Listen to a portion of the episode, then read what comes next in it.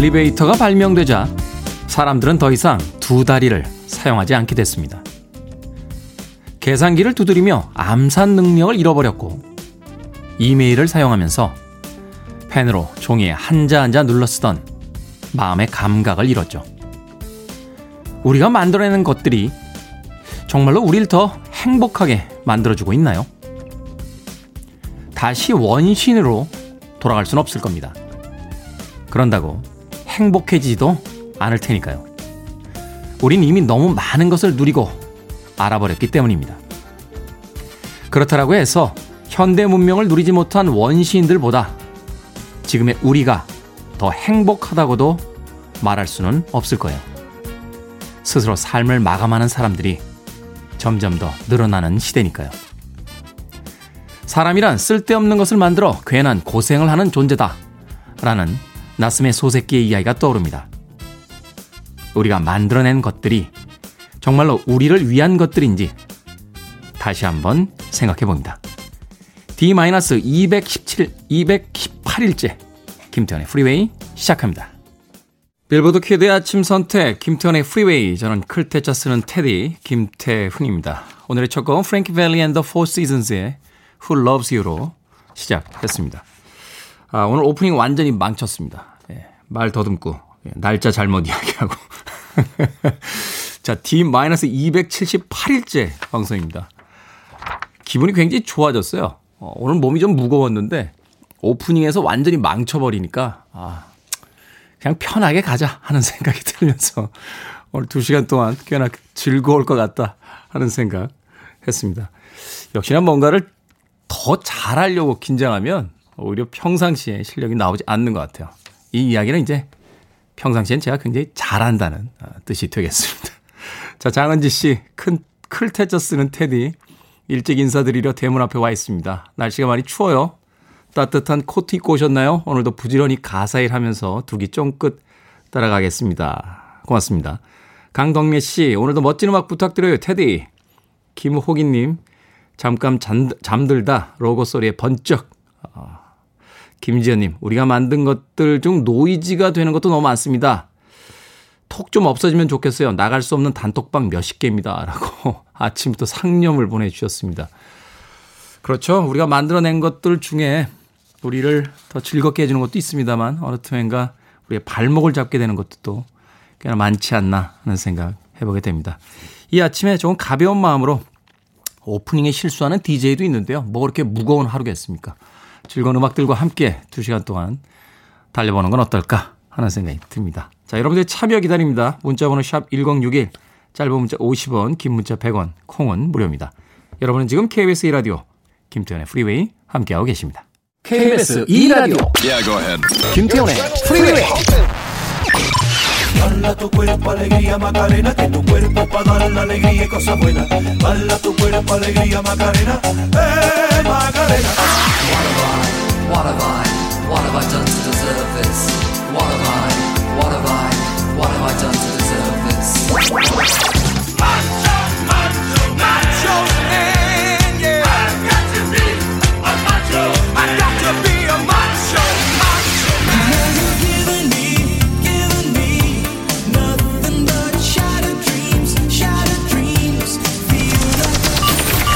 Stop the music. 1980년대에 활동했던 미국의 싱어송라이터 로비 디프리의 Still Away 들이었습니다. 참 등장했을 때 많은 화제를 모았었는데 제 기억이 맞다라면 아마 아, 그래미 어워즈에서 크리스토퍼 크로스에게 그 해의 신인상을 넘겨주면서 어, 더 이상 크게 예, 스타성을 발휘하지는 못했습니다. 그래서 Steal Away는 그의 대표적인 음악으로 어, 지금까지도 많은 사람들에게 예, 사랑을 받고 있습니다. 로비 듀프리의 Steal Away 들으셨습니다.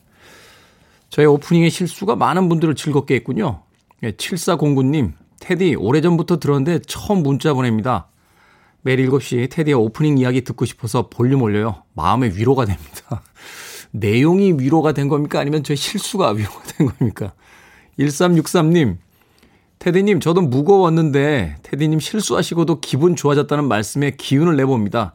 하루를 시작하는 아침 힘이 되어주셔서 감사합니다. 저의 실수가 여러분들에게 힘이 된다니 앞으로도 더 많은 실수를 통해 여러분들을 격려해 드리도록 하겠습니다. 네. 이경희님, 테디의 도도한 매력 처음엔, 어, 이런 DJ도 하다가 빠져버렸습니다. 예. 도도한 매력에 더해진 인간적인 실수까지 거의 완벽에 가까운 DJ가 지금 방송을 진행하고 있습니다. 자, 음, 조윤경 씨께서요, 실수도 하시는 인간적인 클텐님, 우리 딸이 테디님이 치킨 선물 주셨다고 하니까 너무 좋아하네요. 아침마다 집이나 학교 갈 땐 차에서 틀어주니 은근 친해졌습니다. 감사하다고 꼭 전해달래요. 하고 문자 보내주셨습니다. 고맙습니다. 예, 들어주시는 분들에게 제가 감사를 드리죠. 어, 이 시간에 여러분들의 사연이 전날에 비해서 조금 줄기만 해도요. 어, 예민한 DJ는 이 DJ 부스 안에서 여러 가지 생각들이 듭니다. 어, 심지어는 어, 그 사이에 또 많은 분들이 어디론가 이사를 가신 게 아닌가 하는 소심한 마음이 들 때가 있는데 이렇게 들어주신다, 어, 잘 듣고 있다라고 문자를 보내주시면 진심으로 기운이 납니다. 아울러 저의 실수에 대해서 관대하신 여러분들에게 오늘 많은 선물들 쏘도록 하겠습니다. 다다님의 신청곡으로 갑니다. 샤카타, easier said than done. 김유진님께서요, 곡이 상큼하네요. 라고 어, 곡에 대한 감상평 보내주셨습니다. 샤카타의 easier said than done 들으셨습니다. 1964님께서요, 테디, 저 오늘 식탁에서 듣고 있습니다. 어제 식탁 샀거든요. 너무 좋네요. 분위기도 다르고. 새로 가구 사면 기분 참 좋죠. 예. 식탁을 새로 사셨다. 예. 그 식탁에서 참 많은 일들을 할 수 있지 않습니까? 최근에 저도 책상에서 잘 글을 안 쓰고요. 식탁에 나와서 글을 쓸 때가 있는데 일종의 뭐라고 할까요? 그 기분이 집에서 일 안 하고 카페에서 일하는 듯한 그런 기분이 들어서 식탁을 자주 애용하고 있습니다. 1964님 식탁에서 김태현의 프리웨이 많이 들어주시길 바라겠습니다. 0676님 청계산 안에서 빵 굽는 제빵사입니다. 잠 좀 깨워주세요. 준영아 잠 깨, 어서! 라고 문자 보내셨습니다. 청계산 안에서 빵 굽는 제빵사. 세상에서 가장 맛있는 냄새 중에 하나가 빵집에서 나오는 빵 냄새 아닌가요? 저는 개인적으로 빵을 그렇게 좋아하지 않음에도 불구하고 그 빵집 앞을 지날 때 막 구워져 나온 빵 냄새가 코끝에 싹 느껴지면 정말 기분 좋게 예, 하루를 시작할 때가 있습니다. 0676님. 세상에 맛있는 냄새 더 많이 많이 아, 만들어 주시길 바라겠습니다. 4333님께서요. 좋은 아침입니다. 방금 라디오 켰는데요. 우리 테디님 무슨 실수를 하셨을까요? 비밀입니다. 예, 다 지나갔습니다. 이제 다 지나갔기 때문에 더 이상 이야기 안 드립니다. 예. 지나간 방송은 유튜브 참고해서 참조해서 다시 들어주시길 바라겠습니다. 1118님께서요. 테디님 어제 아이들과 치킨 파티를 했습니다. 아이들 먹는 것만 봐도 기분이 좋아져요. 오늘도 치킨값 벌러 출근합니다. 신나는 아침입니다. 1118님. 네. 아이들은 치킨값을 벌기 위해 출근하고 계시다면. 네.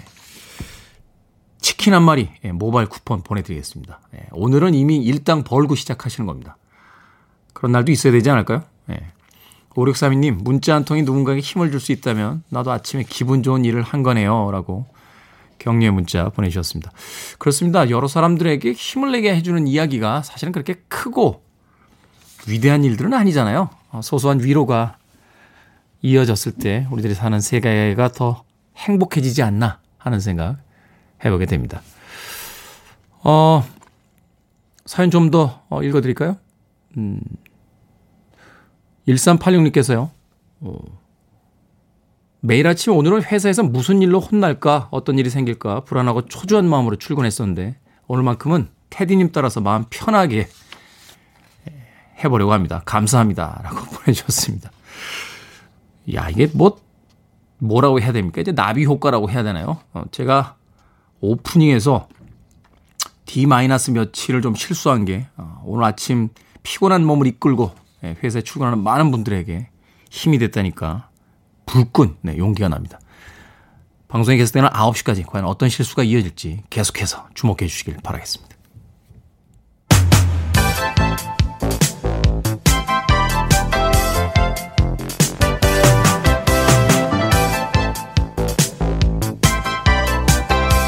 이 시각 뉴스를 깔끔하게 정리해드리는 시간 뉴스 브리핑 최영일 시사평론가와 함께합니다. 안녕하세요. 안녕하세요. 오프닝에 실수한 DJ도 있는데 네? 어, 출근 시간이 조금 늦은 시사평론가도 있습니다. 어휴, 올림픽대로에 사고 난 것 같아요. 아, 그래요? 엄청 밀려요, 오늘. 원래는 오. 목요일은 잘 안 밀리는데 날씨가 아주 춥지도 않은데 오늘은 길이 밀린다. 네. 아침 출근 하시는 분들 어, 참고하시길 바라겠습니다. 네. 자, 오늘 첫 번째 뉴스 어떤 뉴스입니까? 자, 어제도 전해드렸지만 가장 핫 이슈죠. 이 초유의 검찰총장 직무정지 사태 어떻게 되느냐. 근데 어제 윤석열 총장은 출근을 안 했어요. 직무정지 됐으니까. 그렇죠. 그러면 이제 뭔가 소송전을 준비하겠지라고 예상이 됐었는데 어제 소식이 안 나왔어요. 대신 뭐 국회에 출석한다 안 한다 여야가 다투다가 국회에는 모습을 안 나타냈습니다. 왜냐하면 네. 여야 합의가 안 됐거든요. 그런데 오늘 아침에 보니까 어제 소송을 제기했습니다. 그러니까 개인 변호사 두 명을 이미 선임을 했고 먼저 급하게는 직무정지가 잘못됐으니 이것을 바로잡아 달라. 법무부 장관의 직무 정지를 효력 정지시켜 달라는 가처분 신청을 먼저 낸 거고요. 네. 그리고 이제 이 행정 처분을 받기 위한 본안 소송을 또 내야 되는데 본 소송은 오늘 낼 것 같습니다. 그래서 어제 어, 어제 밤까지 이 사건을 접수했다는 이야기가 없었는데 어떻게 된 건가? 어, 요즘은 인터넷으로 심야에도 접수가 되더라고요. 아, 그렇군요. 전산 접수가 예. 되는군요. 그러니까 전자 민원으로 인터넷 접수 밤 10시 반에 접수했다는 거죠. 그래서 이제 가처분 신청에 대한 행정법원의 판단은 이 며칠 내로 나오거든요. 그러니까 직무 정지가 돼 있는 기간 동안 본안 소송에서 최종적으로 취소다, 아니다, 이게 직무 정지가 적법했다. 이 판결이 나올 때까지 몇 개월 동안 돌이킬 수 없는 피해가 발생하느냐 안 하느냐. 여기에 따라서 이제 며칠 안에 직무를 하시오. 혹은 직무 배제 맞소. 이걸 결정해 주는 거죠. 법무부와 검찰의 소송전. 네. 이게 특이한 게 뭐냐면요. 법무부는 법무부대로, 검찰은 검찰대로 지금 서로 상대가 위법 부당하다. 똑같은 표현을 썼어요. 네. 그러니까 위법이란 말은 법을 어겼다는 얘기인데 서로 당신들이 법을 어겼지 않소라고 싸우는 상황인데 법무부와 검찰은 법 집행 기관입니다. 누가 위법한지 참 국민들은 궁금합니다. 이게 사실 이제 소송에 들어가서 그 결과가 어떻게 나오는가도 중요하겠습니다만 네. 이제 시민들, 국민들의 마음을 어디서 얻어갈 수 있느냐. 아, 이게 아. 가장 중요한 정치적인 어떤 그 포인트 아닐까요? 그러니까 저는 늘 법에도 마음이 있다. 법에도 정서가 있다. 아니 몽테스키외 책 제목이 법의 정신이에요. 네. 법이 기계적인 게 아닐 거 아니에요. 그래서 우리가 동시대를 살아가는 사람들의 컨센서스 또 공감대에 부합하는 게 법의 흐름 아닌가 생각하면 이 법기관 둘이 싸우고 있는데 어제 참여연대는 이 두 조직의 싸움이 국민 민생에 어떤 도움이 있느냐 빨리 좀 결제 해지를 해 주십시오라고 뭐 대통령에게 호소하기도 했습니다. 네. 두 사람 중에 한 사람이 벼랑으로 떨어져야 끝나는 마치 치킨 아, 게임을 보는 듯 거의 그런 상황이죠. 그런 느낌입니다. 자, 뉴질랜드가 코로나19 시대에 살기 좋은 나라 1위를 차지했습니다. 네. 우리나라는 몇입니까? 4위입니다. 4위. 네. 그래서 4위 어, 한 1, 2위 정도 다툴 것 같은데 우리 느낌은 그런데 근데 이제 최근에 300명 이상 오늘 400명 넘을 걸로 예견되거든요. 아... 자, 이런 상황인데 1위는 뉴질랜드. 근데 저는 2위가 좀 동의가 안 돼요. 2위가 일본이에요. 일본이요? 그래서 일본 아닌데 저는 이게 네. 블룸버그에서 발표한 거거든요. 근데 이제 몇 가지 지표, 주로 코로나 관련 지표들. 뭐 백신 보급률이라든가 그러니까 백신이 아직 보급되지는 않았으니까 네. 백신을 계약으로 확보한 이 백신 확보율이라든가 또는 지금 뭐 이 저 확진율이라든가 한 10개 지표를 종합해서 블룸버그 통신이 발표했는데 어쨌든 1위는 뉴질랜드, 2위는 일본, 3위가 대만. 대만은 좀 인정이 돼요. 그렇죠. 방역 잘하고 있거든요. 대만은 지금 한 몇백일째 없잖아요. 없습니다. 네. 그리고 4위가 우리. 그리고 이제 최하위권 나라들은 멕시코인데 중남미가 지금 심각합니다. 아르헨티나, 멕시코 등 하위. 그래서 음. 53개 국가를 분석했는데 중남미가 최하위, 그, 그 다음에 유럽이 하위. 아시아 국가들이 잘하고 있는데 일본 2위는 저는 받아들이기 어렵다. 이런 저도 사실은 이 네. 블룸버그가 낸 기사를 좀 봤거든요. 네네. 뭐 그 얼마나 잘 통제가 되느냐, 일상을 살아가느냐, 뭐 이런 맞아요. 여러 가지 지표들이 맞아요. 이제 들어와 있는데 네. 아무리 뭐라고 이야기를 해도 잘 납득을 안 갑니다. 음. 일본의 음. 일본이 우리 위에 아니 꼭 우리 위에 일본이 들어갔다가 아니라 인정할 만하면 인정하겠는데 네. 지금 일본 심각하거든요. 그렇죠. 내년 도쿄 올림픽 열릴지 말지를 다투고 있는데 일본이 보도가 많이 안 나와서 그렇지 우리나라가 같은 상황이었으면 네. 정말 엄청나게 많은 보도들이 나왔을 것 같아요. 언론법에 문제를 제기합니다. 네. 짧게 3차 재난지원금 논의 급물살 타고 있다고요. 네네. 지금 국회에서 원래 야당이 제기했어요. 물론 이제 여당 내에서도 이재명 경기지사 같은 인물이 계속 주장하긴 했지만 지금 김종인 국민의힘 비대위원장이 제안했는데 좀 정부 여당이 난색이었거든요. 근데 한 3조 원 수준에서 아마 내년도 예산에 반영이 될 것으로 여야 합의가 급물살을 타고 있습니다. 네. 확정되면 전해드릴게요. 어찌됐건 빨리 결정이 돼서 민생에 좀 도움이 됐으면 하는 바람입니다. 자, 오늘의 시사 엉뚱 퀴즈 어떤 문제입니까? 시사 엉뚱 퀴즈. 블룸버그 통신이 발표한 코로나19 시대에 살기 좋은 나라, 우리나라가 4위에 올랐다. 이 소식 전해드렸고요. 우리나라는 코로나19 발생 수주 만에 자체 개발한 진단 키트를 사용하고 세계적으로 호평받은 이것 검진소를 운영했다는 점도 긍정적인 평가에 포함이 됐습니다. 흔히 우리 일상에서는 자동차를 탄 채로 패스트푸드점, 카페 등을 이용하기도 하는 이 차에 탄 채 쇼핑할 수 있는 상점을 뜻하는 이 말은 뭘까요? 1번 워크스루, 2번 드라이브스루, 3번 시스루, 4 잠이 스르르. 자, 정답하시는 분들 지금 보내주시면 되겠습니다. 재미있는 오답 포함해서 총 10분에게 따뜻한 유자차 보내드리겠습니다. 자, 우리나라는 코로나19 발생 수주 만에 자체 개발한 진단 키트를 사용했고 또 세계적으로 호평받은 이것 검진소를 운영했다는 점에서 긍정적인 평가를 받았습니다. 일상에서 자동차에 탄 채로 쇼핑할 수 있는 상점을 뜻하는 이 말은 무엇일까요? 1번 워크스루, 2번 드라이브스루, 3번 시스루, 4번 잠이 스르르. 자, 문자번호 샵 1061, 짧은 문자 50원, 긴 문자 100원, 콩은 무료입니다.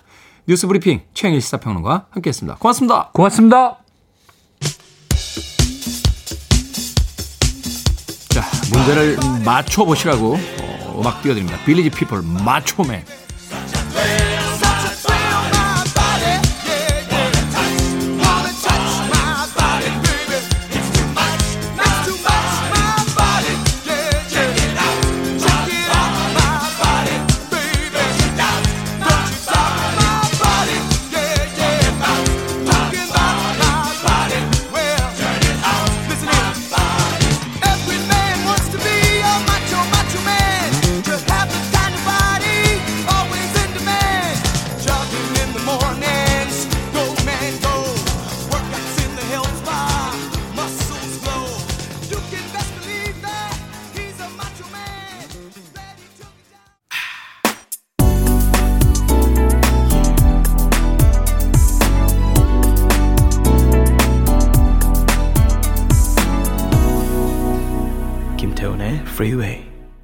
맥신 나이팅게일의 Right Back Where We Started From 들으셨습니다. 자, 오늘의 시사 엉뚱 퀴즈의 정답 2번 드라이브 스루였습니다. 1011님 2번 드라이브 스루요 라고 정답 보내주셨고요. 아, 2023님 알바 가는데요. 지금 지하철에서 잠이 스르르 눈이 감깁니다. 라고 보내주셨습니다. 피곤하죠? 아침에 이 시간. 네. 오늘부터 1년이라고 아이디 쓰셨는데, one two through라고 7184님, 만수로. 야, 만수로 되고 싶다. 자, 미스코리아 침. 태진아 아들 이루요. 이효정님은 콜드브루. 이은영님은 일본이 2위라고요? 어이없수로라고 어, 오답 보내주셨습니다. 자, 재미있는 오답 포함해서 총 10분에게요, 따뜻한 유자차 보내드립니다. 아, 문자번호 샵1061, 짧은 문자 50원, 긴 문자 100원, 콩은 무료니까요. 오늘 방송이 끝난 뒤에, 아, 홈페이지에 들어오셔서 정답자 확인하시고요. 음, 정답을 맞추신 분들은 콩으로 맞추신 분들은 다시 한번 문자로 이름과 아이디 보내주시면 되겠습니다. 어, 문자로 보내실 때는 다시 한번 어, 이야기 드리면 샵 1061 가끔 어, 옆방송으로 문자 보내시는 분들이 계신 것 같아요. 그래서 왜 상품이 오지 않느냐 하는 이야기들 하시는데 아, 샵 1061 저희 방송 시간에 보내주셔야 됩니다. 짧은 문자 50원 긴 문자 100원 되겠습니다. 자 날개 찾은 천사님, 어제 오후에 택배 받았습니다. 집콕하고 심심하지 않을 때 먹으면 좋을 것 같은 간식이 왔습니다. 간식을 뭘 시키셨을까? 그게 궁금하네요. 저도 얼마 전에 마트에 가서 장을 봤는데, 이 코로나 시대가 점점 길어지고 또 거리두기 2단계가 된다라고 하니까 제가 집에서 뭘 해먹고 이런 사람이 아니거든요. 어, 그런데 인스턴트 식품 잔뜩 사왔습니다. 예, 라면부터 시작해서 고추 참치, 예. 김도 사왔고요. 스프도 사왔고, 네. 또뭐 사왔지? 돈은 굉장히 많이 쓴 것 같은데 이렇게 기억이 안 나네요. 아, 술도 한 두 병 사왔습니다. 예. 뭐 하여튼 이것저것, 예. 집에서 점점 사는데 아, 익숙해지지 않나 하는 어, 생각이 드는군요. 남효진님, 집에서 크리스마스 분위기 내려고 전구를 샀어요. 크리스마스는 당일보다 오기 전에 기다리는 설렘이 있잖아요. 어릴 적에 소풍 가는 날보다 전날이 더 설레이잖아요. 라고 문자 보내셨습니다. 그러네요. 이제 조금 있으면 크리스마스 아닙니까? 이제 11월 달이 얼마 안 남았으니까 금주만 지나고 나면 음, 날짜가 12월로 이제 들어가게 되죠. 그러면 아, 그러네요. 크리스마스가 목전에 와 있네요. 지나다니면서 그 크리스마스 장식이 돼 있는 곳도 좀 보긴 했습니다만 코로나에 온통 정신이 가 있고 마음이 좀 무겁다 보니까 크리스마스에 대한 생각을 못 했는데 이럴 때일수록 또 우리들에게 축제가 필요한 게 아닐까 하는 생각이 듭니다. 네. 흥청망청 뭐 북적북적거리는 파티는 없을 수 있겠습니다만 크리스마스 트리라도 보면서 좀 마음에 즐거움을 가져보는 것 이 시기에 필요하지 않나 하는 생각이 듭니다. 남효진님. 네. 미스코리아 짐이라고 아이디 쓰셨는데 태훈 오빠 늙어요. 인스턴트 안 돼요. 라고. 네. 늙는 건 아는데 살아야 되지 않겠습니까? 예, 살아야지 뭐 늙어도 어떻게 버텨보죠. 4620님, 오늘 처음 듣습니다. 예전에 새벽에, 아, 태우님의 방송 들었는데, 그때는 백수라 그 시간에 말똥말똥 눈 뜨고 있었습니다. 이제는 일찍 출근하는 직장인이라 출근길 이 시간에 라디오 들어요. 제가 어떤 삶을 살던 항상 곁에 계시네요. 이런 인연이 있습니까? 그런데 그 프로와 이 프로의 시간차가 그리 크지 않다는 게 웃깁니다.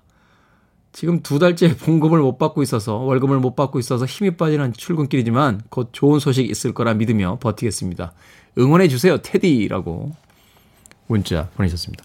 아, 생각해보니까 제가 타 방송사에서 새벽 방송할 때 그때 3시, 5시였던 거로 기억이 돼요. 제 방송 시간이. 지금 7시에 시작하니까 2시간 차이밖에 안 나네요.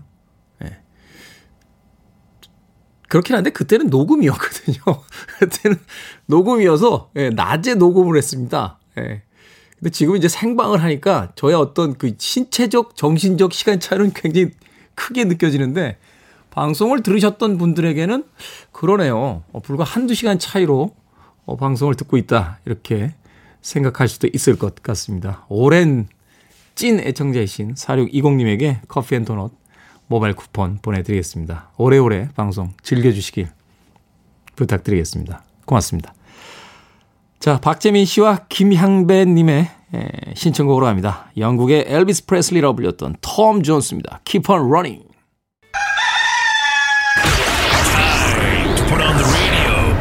김태훈의 프리웨이 수험생은 라디오를 잠시 꺼두셔도 좋습니다.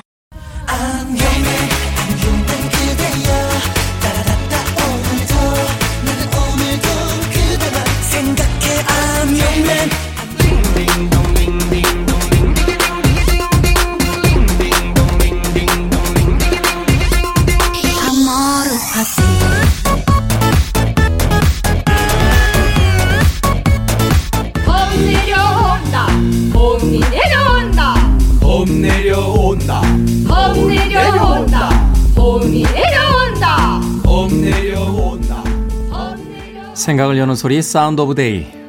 수험생은 잠시 라디오를 꺼두셔도 좋습니다.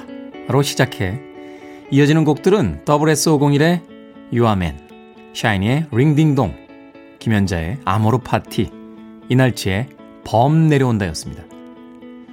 혹시 이 곡들의 공통점 눈치채셨습니까? 가사와 멜로디의 중독성 때문에 한 번 들으면 나도 모르게 종일 흥얼거리고 귓가에 맴도는 대표적인 노래들이죠. 그래서요, 수험생들의 집중력을 해친다고 해서 일명 수능 금지곡입니다. 자, 오늘로 2021년 대학 수학 능력 시험이 딱 일주일 앞으로 다가왔습니다. 수험생들 올해 유독 힘들었을 것 같아요. 코로나19로 고3 학생들은 학교에 갈 수가 없었고요. 재수생들도 오랫동안 재수 종합학원에 가지 못한 채 온라인 수업에만 의지해야 했습니다. 수능 날짜도 2주나 연기가 됐죠. 과정에 험난했기에 불안감도 더할 텐데요. 새벽부터 밤까지 마스크 안에서 경험해야 했던 수험생들의 낯선 불안감을 어른들도 이해하고 공감합니다. 그리고 많이 안쓰러웠습니다. 올 초만 하더라도 수능 때는 마스크 벗고 시험 칠 줄 알았지만 코로나는 또다시 정점에 와 있습니다. 여전히 불안불안하지만 남은 일주일 잘 정리하고요. 마지막까지 건강관리 잘해서 여러분의 노력이 결실이 맺길 응원하겠습니다. 그리고요. 수능 결과 상관없이 삶은 계속된다는 것도 꼭 얘기해주고 싶습니다.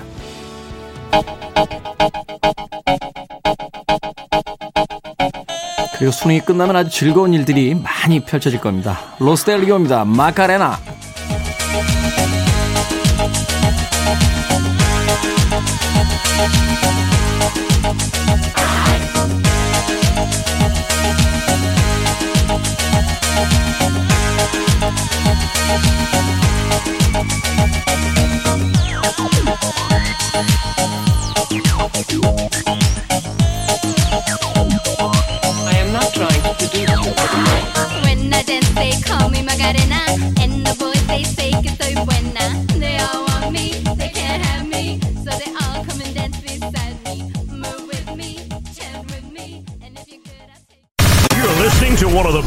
Radio stations around. You're listening to 김태훈의 Freeway. 빌보드 키드의 아침 선택 KBS 2라디오 김태현의 프리웨이 함께하고 계십니다. 자 5724님의 신청곡 슈퍼트램프의 Goodbye Stranger 1부 끝곡입니다. 2부에서 뵙겠습니다. have enjoyed my stay, but I must be moving on. Castle, like a queen without a throne. I'm an early morning lover, and I must be moving on. Yeah. Now I believe in what you say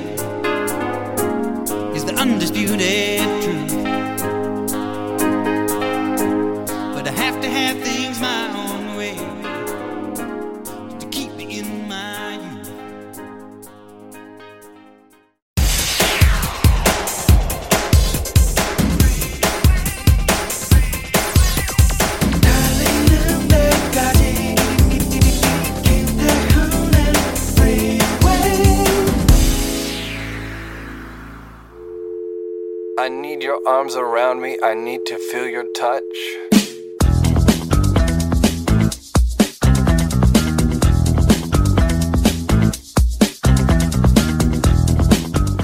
한 어린아이가 가슴팍까지 내려오는 하얗고 긴 수염을 가진 할아버지를 신기한 듯 바라보다 물었다. 할아버지는 주무실 때 그 수염을 이불 안에 넣나요? 꺼내 놓나요? 할아버지는 대답했다. 글쎄다. 오늘 밤에 한번 자보고 내일 아침에 알려주마. 그렇게 할아버지는 집에 돌아오기 무섭게 이부자리를 펴고 누웠다. 그런데 이상했다. 수염을 이불 속에 넣어도 갑갑하고 입을 밖으로 꺼내도 불편한 마음이 들어 밤새 잠을 이룰 수 없었기 때문이다.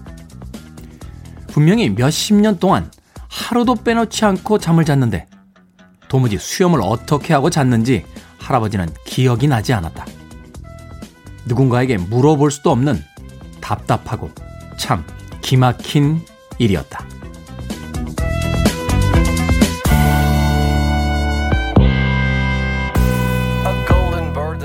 뭐든 읽어주는 남자. 오늘 읽어드린 글은요. 애청자 김온실님께서 프리웨이 홈페이지에 올려주신 짧은 이야기였습니다. 이야기를 읽다 보니까 진짜 그러네요. 이야기 속의 할아버지처럼 우리는 아무 생각 없이 그냥 지내는 날이 많죠. 가을이 돼서 산이 아름답게 변하고 뭐 비가 그친 뒤에 다시 태양이 떠올라도 흙깃 보고 지나치게 됩니다. 또 새들은 어떻게 짝을 지어 날아가고 구름은 어떻게 모였다가 흩어지는지 신경 쓰지 않은 채 하루를 보내죠. 정작 제 주위, 우리 주위의 소소하고 작은 변화들은 놓친 채 남들이 하니까 그냥 따라하고 우리 자신에게 질문하는 시간은 적은데요. 내 안에 물음표가 없는 삶, 어찌 보면 건전지를 넣고 단추를 누르면 끝없이 북을 쳐대는 고민형과 같지 않을까요? 하면서 김온실님이 던져주신 화두에 저도 이 아침 생각이 많아집니다. 음악 좋다. 달리다가 잠깐 쉬며 음악 들어요. 황지훈님, 운동 중이시군요. 자, 2부 첫 곡은 추하영 씨의 신청곡 더 콜기스의 Everybody Got to Run Sometime 들려드렸습니다. 자, 이 음악으로 김태현의 프리웨이 2부 시작했습니다. 오늘 뭐든 읽어주는 남자 애청자 김온실님께서 보내신 짧은 이야기였는데 어, 이 이야기가 초등학교 교과서에 나오는 이야기래요. 이은희 씨께서요. 오, 할아버지 수염 이야기. 초등학교 6학년 아들이 옆에서 교과서에 나오는 내용이라고 하네요. 아, 그렇군요. 7902님, 6학년 교과서에 나오는 이야기입니다. 이여령 교수님의 글이에요. 라고 보내주셨습니다. 6학년 교과서에 이런 글이 나와요? 네? 이 글을 읽는 동안, 아, 참 심오한 글이다. 이렇게 생각했는데, 제가 읽고 있는 글이 이제 6학년들하고 같이 공부를 하는 글이라는 거죠. 그러니까, 우리 예전에 그런 책 제목이 있었잖아요. 우리가 알아야 할 것은 유치원에서 다 배웠다. 뭐 이런 책 제목이 있었는데, 조금 더 우리가 크게 써줘도 초등학교 때 이미 우리가 다 배운 거예요. 살아야 되는, 살아가야 하는 어떤 방법에 대해서. 예전에 그 코로나가 초반에 시작됐을 때 그 아이들을 중심으로 많이 전염되지 않을까 걱정을 했었는데 오히려 유치원에서 발병이 됐을 때 아이들은 그렇게 전염이 많이 안 됐다는 거예요. 왜냐하면 아이들은 마스크를 정말 등원해서 학교할 때까지 예, 계속해서 쓰고 있었답니다. 그 사진 한 장을 이렇게 보면서 우리는 어쩌면 이미 다 알고 있던 것들을 나이 먹어가면서 하나씩 잊어버리는 게 아닐까 하는 생각을 해봤습니다. 자, 애청자 김온실님, 네, 뭐든 읽어주는 남자의 사연 보내주셨으니까요. 촉촉한 카스테라와 라떼 두 잔 보내드리겠습니다. 자, 김태훈의 프리웨이 검색하시고 홈페이지로, 홈페이지로 들어오셔서요. 청취자 참여 쓰여진 아이콘 누르시면 뭐든 읽어주는 남자 게시판이 있습니다. 또 홈페이지 게시판 이용해서 많은 참여 부탁을 드리고요. 문자로나 콩으로는 말머리 뭐든 달아서 보내주시면 됩니다. 문자 번호는 샵 1061, 짧은 문자 50원, 긴 문자 100원, 콩은 무료입니다. 채택되신 분께는 어, 촉촉한 카스테라와 라떼 두 잔 모바일 쿠폰 보내드리겠습니다. 광고 듣고 옵니다. I want it. I need it. I'm desperate for it. Okay, let's do it. 김태훈의 Freeway. 조니 헤이츠 재즈의 Shattered Dreams에 이어진 펫 샵 보이스 피처링 더스티 스프링필드 What Have I Done to Deserve This 까지 두 곡의 음악 이어서 보내드렸습니다. 0030님께서요. 태훈님 머릿결이 너무 마음에 듭니다. 저는 머릿결이 안 좋아서 머릿결 좋은 사람 탐이 나요. 어쩌시겠다는 겁니까? 제 머리를. 탐이 난다고 하시면 이제 밤길 조심해야 되는 겁니까? 갑자기 밤길에서 0030님 확 튀어나오셔서 어, 머릿결을 가져가겠어. 뭐 이렇게 이야기하시는 건 아니죠. 머릿결이 좋나요? 제 머리가? 어릴 때 워낙 억세가지고 넌 머릿결이 맨날 왜 그러니? 뭐 이런 이야기 많이 듣고 자랐는데 머리에 이렇게 사람들이 뭘 자꾸 바르잖아요. 예, 저도 뭘 조금 바르긴 합니다. 제가 이렇게 좀 게을러 가지고요. 예. 머리, 얼굴, 몸 이런 걸 다 따로 바르지 못하고 제가 좋아하는 바디 로션이 있는데요. 어, 샤워하고 그걸로 얼굴도 바르고 몸에도 바르고 머리에도 그걸 발라요. 진정한 all-in-one입니다. 예. 얼굴에 바르고 이렇게 몸에 바르면 손에 약간 남잖아요. 어, 유분기가. 그럼 이제 그걸로 살짝 이렇게, 이렇게, 이렇게 해가지고 나옵니다. 예. 그게 비결이라면 비결이죠. 예. 0030님. 브랜드가 뭔지는, 음, 알려드릴 수가 없습니다. 예, 상표이기 때문에. 1350님. 아침마다 보약을 주어서 감사합니다. 뭐든지 시작이 중요한데 출근할 때마다 상큼한 선곡 그리고 기운 정말 좋습니다. 다이얼 용접해놨습니다. 라고 해주셨습니다. 고맙습니다. 1350님. 아침마다 들어주셔서 제가 더 감사드립니다. 0030님과 1350님 두 분에게요. 어, 아메리카노 모바일 쿠폰 보내드리겠습니다. 아침에 따뜻한 커피와 함께 시작하시길 바라겠습니다. 머릿결이 좋아요, 제가? 음, 괜찮네. 네. 3635님의 신청곡으로 갑니다. 벨린다 칼라일, Heaven is a place on earth.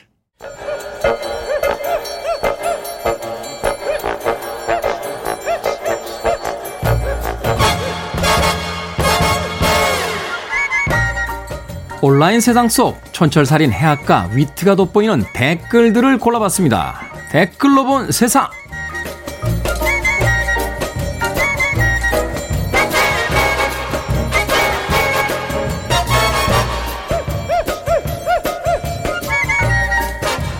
오늘 만나볼 첫 번째 세상. 코로나19 감염자의 가장 흔한 증상이 미각과 후각 상실이라는 조사 결과가 나왔습니다.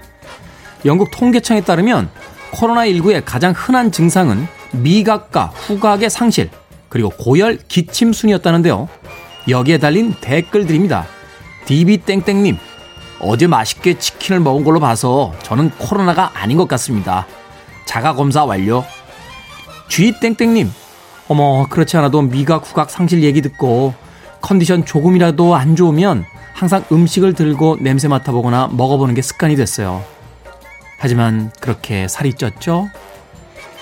요요님, 이 기사 보고 아무거나 들고 냄새 맡아본 분, 손 한번 들어보세요. 아, 다들 드는구나. 자, 이제는 건물 들어갈 때 발열 체크가 아닌 후각 체크해야 하는 거 아닙니까? 자, 자, 자, 한 줄로 쓰시고요. 냄새 맡습니다. 자, 불고기는 몇 번일까요? 뭐, 이렇게 되는 거 아닙니까?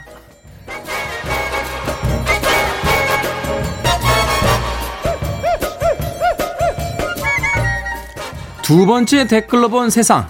미국 유타주의 사막 한가운데서요. 땅바닥에 고정된 상태로 서 있는 높이 3.6m의 금속 기둥이 발견이 됐습니다. 누가 도대체 어떻게 왜이 삭막한 사막 한가운데다 이런 걸 설치해 놨는지 도무지 종잡을 수조차 없게 되자 외계인 개입설까지 나오고 있습니다. 여기에 달린 댓글들입니다. 놀러 가자님, 저기 영화 스페이스 오디세이의 스탠리 큐브릭 감독이 촬영하고 나서 스탭들이 안 치우고 간 거 아닙니까? 비몽사몽님, 아니 삽은 뒀다 뭐 하시게요? 직접 파보세요. 사실 최근엔요 이런 뉴스가 그리 신기하지는 않습니다. 아니 왜 사는지도 잘 모르겠는데 이 시국에 누가 사막에 말뚝 박아놓은 게 뭐 그렇게 궁금하겠습니까?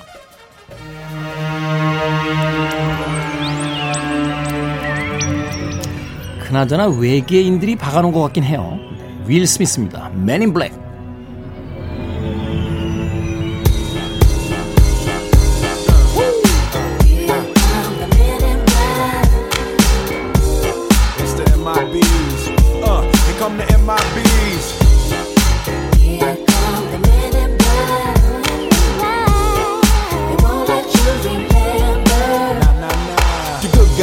Guys in black, remember that, just in case we ever face to face and make contact. The title held by me, MIB, means what you think you saw, you did not see. So don't blink, be what was dead is now gone. Black suit with the black Ray Bans on, walk in shadow, move in silence, guard against extraterrestrial violence. But yo, we ain't on no government list, we straight don't exist, no name. Free your mind. I want to break free. Are you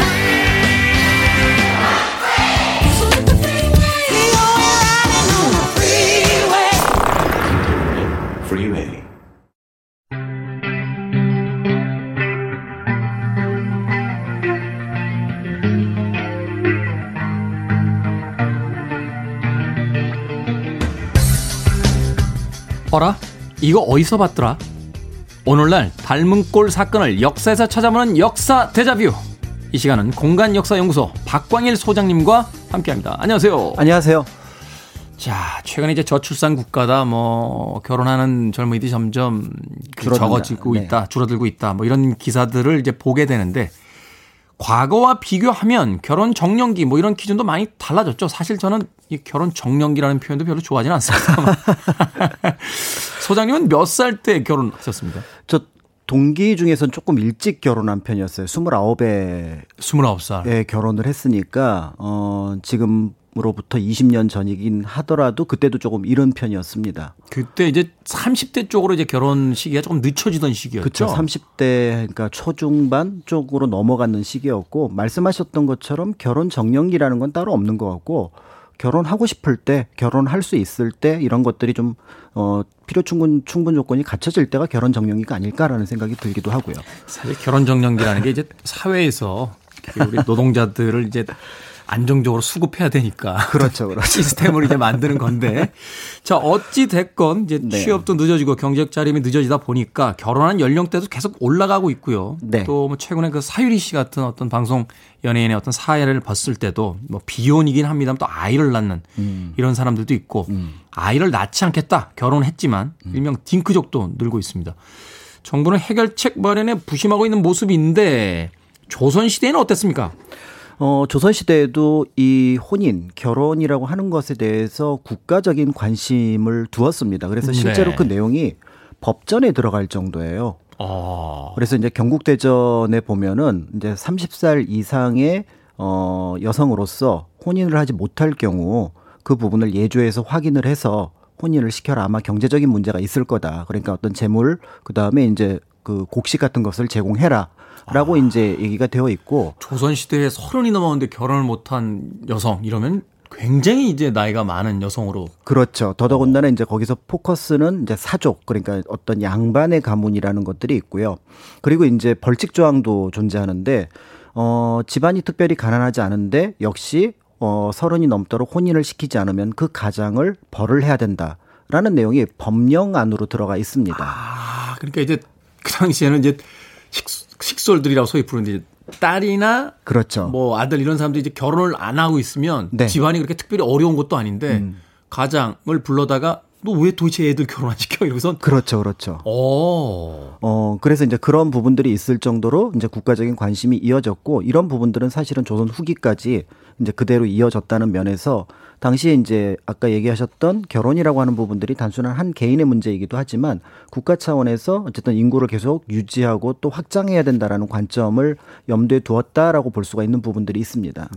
집안이 가난해서 결혼을 못한 것 같다라고 하면 국가에서 뭐 이렇게 보조도 좀 해주고 이랬습니까? 네, 실제로 뭐 태종 때 같은 경우는 아예 조사를 해봐라라고 이제 의정부에서, 그러니까 지금으로 치면 이제 총리실에서 그 부분을 이제 직접 이제 주장을 하기도 했었고요. 그 내용이 이제 성종 때에도 역시 몇몇 조사를 통해서 지원을 했던 사례가 있습니다.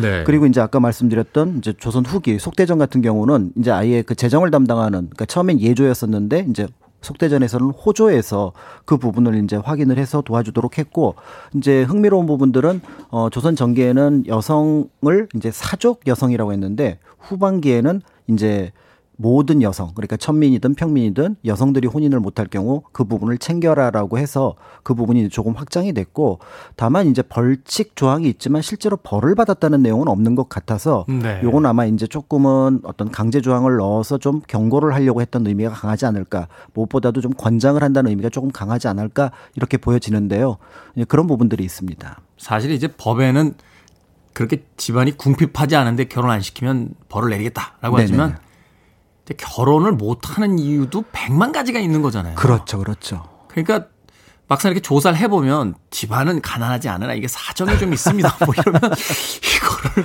벌을 주기도 애매해지고. 그렇습니다. 그러니까 이제 그런 부분들이 있는데 이제 흥미로운 부분들은 아마 지금 세태하고도 연결해서 볼 수 있는 부분인데 세종의 결혼 장려 정책이 약간 신하들 또는 그 당시 사회에서 묵살되는 경향이 있습니다. 아, 그게 바로 뭐냐면 이게 결혼을 하는 게 당시에도 경제 문제가 좀 크다고 봤던 것 같아요. 그러다 보니까 세종은 그 남자들 중에서 혼인을 못할 경우 재정적인 지원을 하자라고 얘기했는데 그 다음에 신하들의 반응이 없이 그냥 묻힙니다. 아. 그러니까 이게 이제 중요한 부분이 뭐냐면 결혼 문제를 남자와 여자가 만남에도 불구하고 여성들을 주요한 대상으로 삼았다라는 점에서 조금 이제 그 당시 이 결혼 문제를 어떤 관점으로 봤는지 결국은 이 결혼은 여, 혼인이라는 것보다는 출산의 문제로 보았을 가능성이 많다라는 점 그리고 그 대상을 그러면은 국가가 어떤 인적 자원을 확보한다라는 점을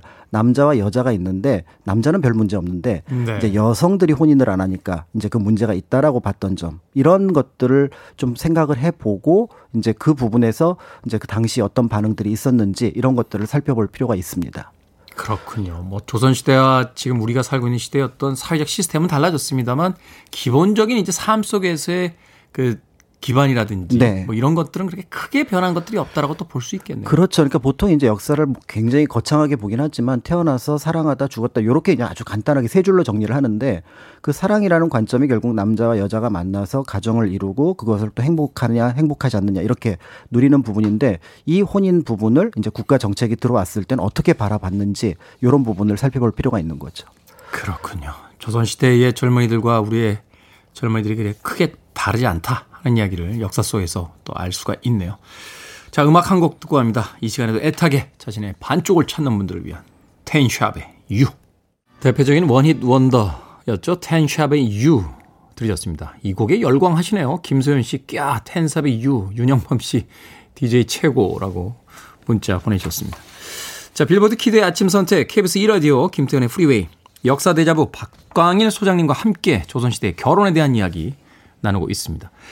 자, 조선시대 이제 개인의 결혼이 늦어지는 것에 대해서 국가가 해결책과 지원책을 마련했다. 이게 참뭐 의아하긴 합니다. 네네. 그러니까 이제 국가로서는 이제 인적 자원을 확보한다라는 면, 그 다음에 이제 개인의 측면에서도 사실은 이제 사회 복지가 없던 시절에는 자식이 부모를 봉양한다라는 관점이 굉장히 중요한 어떤 복지의 관점이었기 때문에 네. 그래서 결혼을 하고 아이를 낳 지 않을 경우 이제 노후에 그러니까 실제로 뭐 평민들 같은 경우 농사를 계속 지어서 생활하는 것이 어려울 때는 자식들의 역할 또는 자식들의 존재가 굉장히 중요한 부분이 있죠. 그런 면에서 이제 국가는 이제 그런 것들을 지원하고 장려했고 그런 면에서는 긍정적으로 볼 수 있는 부분들이 있습니다. 네. 생각해 보면 이제 조선 시대 뭐 그 이전에도 마찬가지입니다만 남아 선호 사상이라는 게 이제 그 맥락을 좀 들여다 보면 네.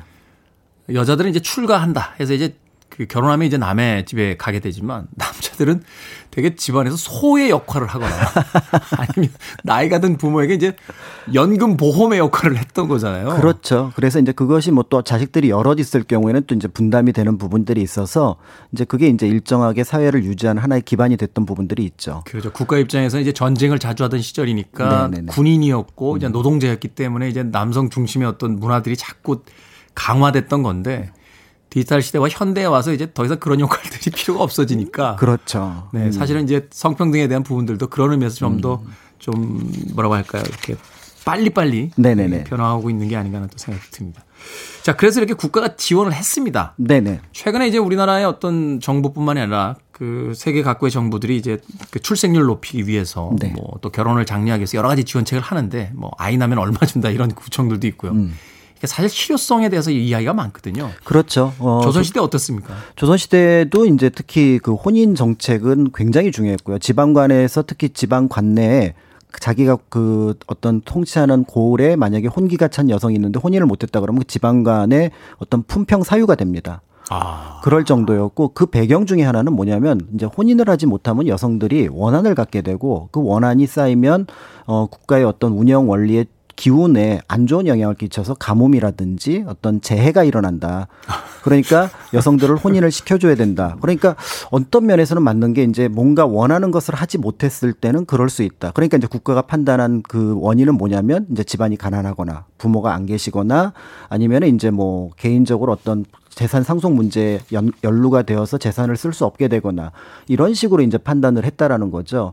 그런데 역설적으로 그 여성들한테 직접 물어봐서 그러하다라고 얘기를 들어본 사례는 거의 없다라는 점. 그러니까 여성들이 무슨 사연 때문에 결혼을 안 하는지는 직접 물어보진 않고 네. 남자들끼리 그냥 앉아가지고 그렇죠, 그렇죠. 여자들이 결혼 안 하게 되면 이런 일이 벌어질 수 있어. 막 이러면서 그렇습니다. 그래서 실제로 또 이제 그 여성들이 결혼 안 한 사례를 조사를 했는데 그 사례는 뭐냐면 이른바 이제 열녀로서 그러니까 그 지아비가 일찍 돌아가고 나서 오래 살고 있는 과부에 대한 이야기라든지 네. 그다음에 전 애인을 잊지 못한 어떤 사랑에 대한 이야기라든지 그다음에 부모를 봉양하기 위해서 내가 결혼을 하게 될 경우 그러니까 딸 같은 경우는 집으로 나가야 되니까 그런 경우 문제가 된다든지 요런 방식도 결국은 여성이라는 관점이 아니라 그, 갑, 그 집안이라든지 그 여성의 역할에 대한 부분에 대한 관점에서 결혼을 하지 못했다고 판단을 했던 부분들이 있는 거죠.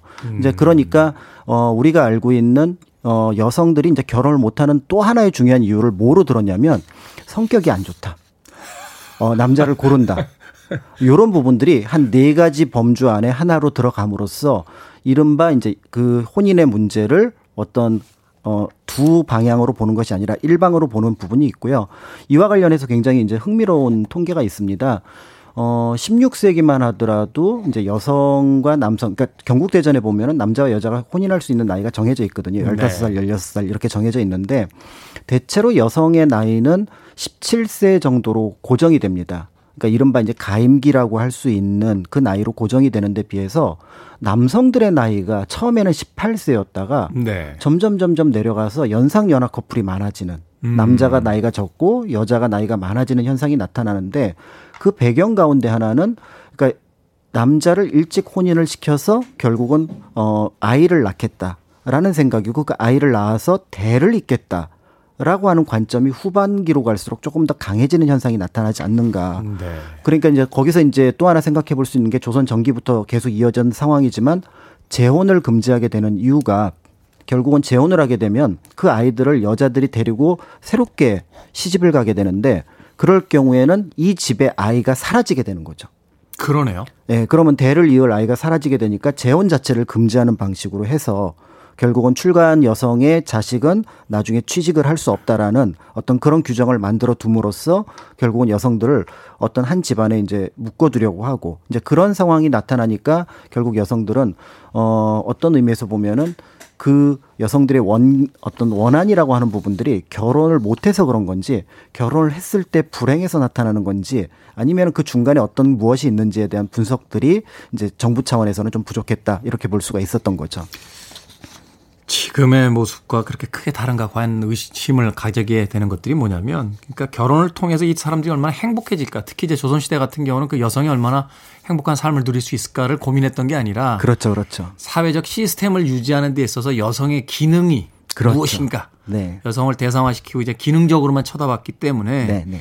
이것이 이제 문제가 됐던 음, 것이라고 볼 수 있을 것 같고 또 하나는 결혼 못한 이유 중에 하나가 여성이 너무 사람을 고르기 때문이다라고 하는데 당연히 골라야 되는 거 아니에요? 그렇죠.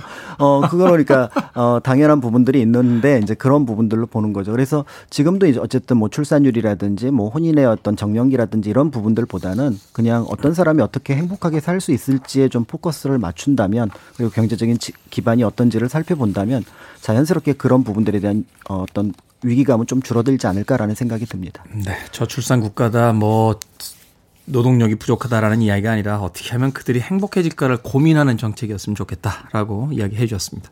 자, 역사 대자뷰 오늘은 조선시대의 결혼과 출산에 대해 알아봤습니다. 공간 역사 연구소 박광일 소장님과 함께했습니다. 고맙습니다. 감사합니다. 아이디를 보니까 이분 결혼하셨는지 궁금합니다. 6년근 미세스 정. 아, 결혼하셨군요. All for one입니다. I swear. Like a shadow that's by your side.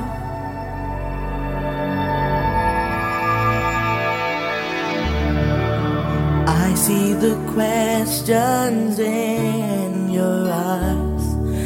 I know what's weighing on your mind. You can be sure I know my part. Cause I stand beside you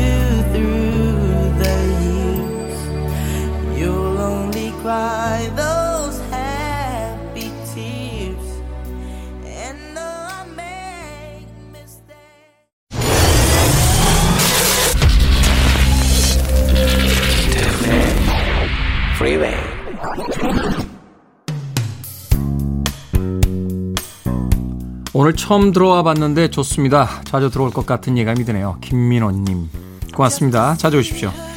자, KBS 1라디오 김태훈의 프리웨이 D-300 D-278일째 방송이죠. 오늘 왜 이렇게 실수가 많습니까? 실수로 시작해서 실수로 끝냅니다. 스모키 로빈슨의 Just to See Her 들으면서 인사드립니다. 저는 내일 아침 7시에 돌아오겠습니다. 고맙습니다.